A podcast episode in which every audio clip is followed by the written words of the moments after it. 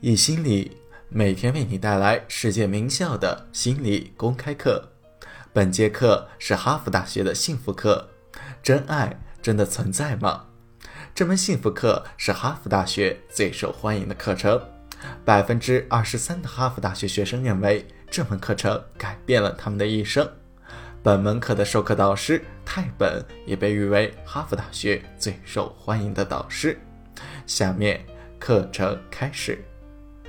著名心理学家戴维·迈尔斯曾经这样说过：“幸福的最好预言家就是一段用心、公平、亲密、相伴一生的感情。”关于关系，有趣的是，每个人都能够从一段感情中获益。但是，正如我之前提到的，男人在感情中获益更多，因为通常来说，男人很少有可以分享事情的人。而女人通常有特定的女性朋友可以谈论特定的话题，但是两种性别的人，不论是同性恋还是异性恋，都能够从亲密关系中得到好处。在电影《人人都爱雷德蒙》中谈到了一段关于婚姻的理解：什么是婚姻呢？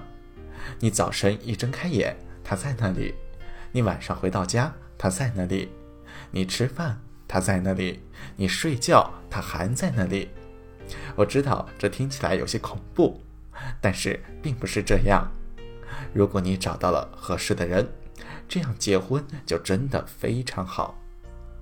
对于这观点，我并不是完全的认同，因为完美的婚姻并不是由另一半决定的。首先，我们来看一下各种的关系。第一个，我们来看一下婚外恋。看看到底今天的婚姻和长期的恋爱关系出现了什么样的问题？我们可以看到，现阶段的情况很不乐观。就婚姻而言，如今在美国有三分之二的婚姻都是以离婚收场，而且这并不意味着剩下的三分之一就过得很好，因为经常来说，人们在一起是因为责任感、习惯，因为。他们没有的选了，因为他们认为这就是他们的命运。现在，我当然不是要去论证所有的婚姻或者关系都不应该破裂。确实，并不是每一段关系都是合适的，我们常常都会犯错误。但是，我想要表达的是，很多结束了的关系，或者是梭罗所说的那种平静而绝望的关系。那种毫无生气，成为一种习惯的关系，许多这样的关系，要么不应该被终结，要么实际上可以过得更好。这里的问题是，我们可以看到，有三分之二的人以离婚收场，而剩下的三分之一也常常无法维持住爱情。每段婚姻在结合的时候都会有山盟海誓。但是现在的残酷现实让很多人对于这段誓言都产生了疑惑。你知道吗？当人们步入一段关系中时，他们的想法、他们的希望就是去延续他们关系最初的那份爱与热情。这就是关系是如何开始的，这就是爱的承诺。但是很显然，这个是事与愿违的。一个很主要的原因，一个被很多性治疗师和心理学家长期引用的原因，一个甚至都不需要去证明的原因，那就是爱情，特别是欲望和热情会随着时间去磨灭，因为我们知道新鲜的事物会产生更高的激励水平，或者是用康奈尔大学心理学家戴瑞尔的话说。新奇的事物总是引人兴致的。如果是新鲜的事物，它们总是更加的有趣，更加的令人着迷。这就解释了为什么那么多关系都破裂了。但是问题是，这必然是我们本性中的一部分吗？是也不是。从是的角度上来说，新奇的事物更能刺激我们，我们适应着变化。这必然是我们本性的一部分。要记住，我们生来就是会改变的探测者。当新事物出现时，我们不论是生理还是心理上都会感受到激励。与此同时，我们随着时间的变化，也在适应着各种好的和坏的事情。如果不涉及感情这个问题，这种能力其实是一种好的能力。问题在于，我们该怎么办？在我们开始讲我们怎么办之前，我想先给你们一个分享，分享我的一个研究。我研究的问题是一个很重要的问题，那就是谁是这个世界上最帅的男人和最美的女人？我当时把这个问题提给了我一个大二的心理学班级，我们有了很长时间的辩论，最后得出了一个结论：世界上最美的男人是布拉德·皮特，最美的女人是哈利·贝瑞。现在想象一下。你已经找到了你生命中的布拉德·皮特或者哈利·贝瑞，你理想中的那个男人或者女人。他们不仅美得要命，而且特别的感性、聪明、老成、圣洁、慷慨、仁慈。一部电影挣一千万美元，而且最重要的是，他们爱你绝不少于你爱他们。想象一下，如果这个发生了的话。你遇到了你的梦中情人或者真命天女，你看到他们，你跟他们说话，你爱上了他们，他们爱上了你，然后你们结婚了，你享受着这个世界最棒的快乐和激情，你甚至都没有兴趣来听什么幸福课了，这种感觉实在是太棒了。如果在电影当中。这一刻就是银幕落下的时刻，你们永远幸福快乐的生活在一起。想象一下，和这样一个感性、智慧、性感、富有的人去相爱五年，然后让你去参加一个心理学实验。这个实验室在你的身上佩戴各种的测量工具，他们测量你的生理兴奋水平。然后，你的布拉德·皮特或者哈利·贝瑞，或者是其他什么人走进了这个房间，看一下你的生理兴奋水平是多少。然后他们离开了房间，再有另一个相当具有魅力的人走进了这个房间。总的来说，你会在那个生人进来的时候，身体上更加的兴奋。为什么呢？因为新奇的事物总是引人兴致的，因为新鲜的事物有刺激感。其实，这个就在一定程度上解释了这个统计数据。这就是为什么这么多关系破裂了。尽管在一开始，他们抱着最美好、最真诚的意愿，但是结果他们深陷泥潭。这个不是一个好消息，也不是一个坏消息。就好像我们在说万有引力定律，万有引力定律它不好吗？它没有什么不好，也没有什么好的，它就是那样而已。如果你想要过上幸福的生活，如果我们想有良好的健康关系，我们首先要做的就是接受我们的本性。这不是什么好或者坏的消息，这只是一个真实的消息。是一个我们都知道的消息。问题是，我们要怎么去做？我们要怎么遵循本性才能够驾驭住它？介于新鲜事物带来兴奋的事实，介于生理的兴奋水平会升高的事实，我们怎样才能创造一个活跃、进步、超越零点、到达幸福的关系呢？这是可能的。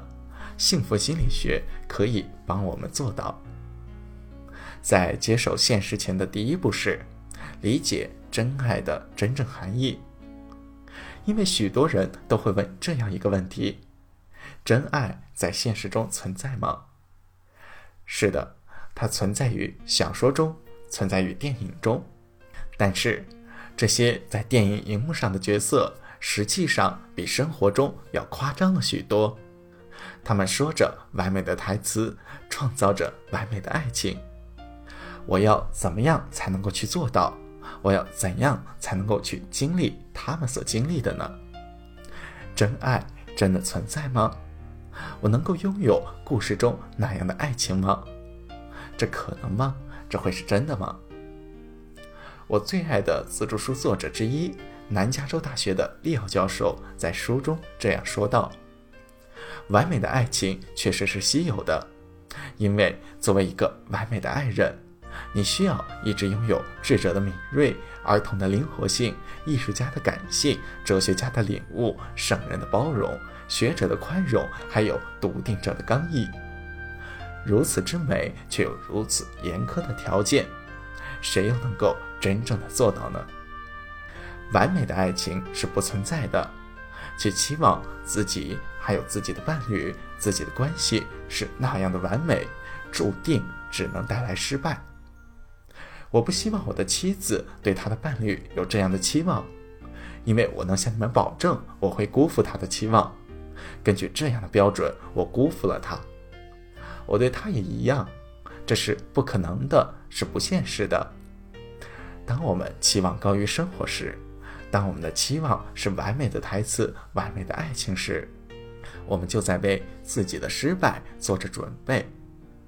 当我们读到的都是完美的。当我们看到的都是完美的，我们开始把这些完美融入到我们的关系线条当中，拉出了一条完美而不真实的直线。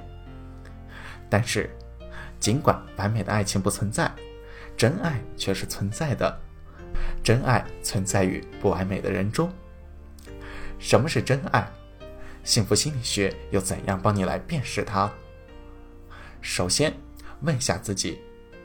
我们在之前的十几节幸福课中提过的那些各种各样的问题。其次，去关注那些最优的群体，关注那些感情真的很好、没有破裂、充满着活力的最佳情侣，从他们身上学习一下。还记得我们在第二节课中说过的吗？怎么提出问题很重要，因为问题引起了探索。问题定义了现实。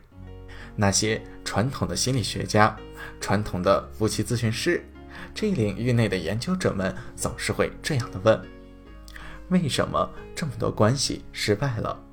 为什么这么多人在一起一年、两年、七年之后结束了他们的关系？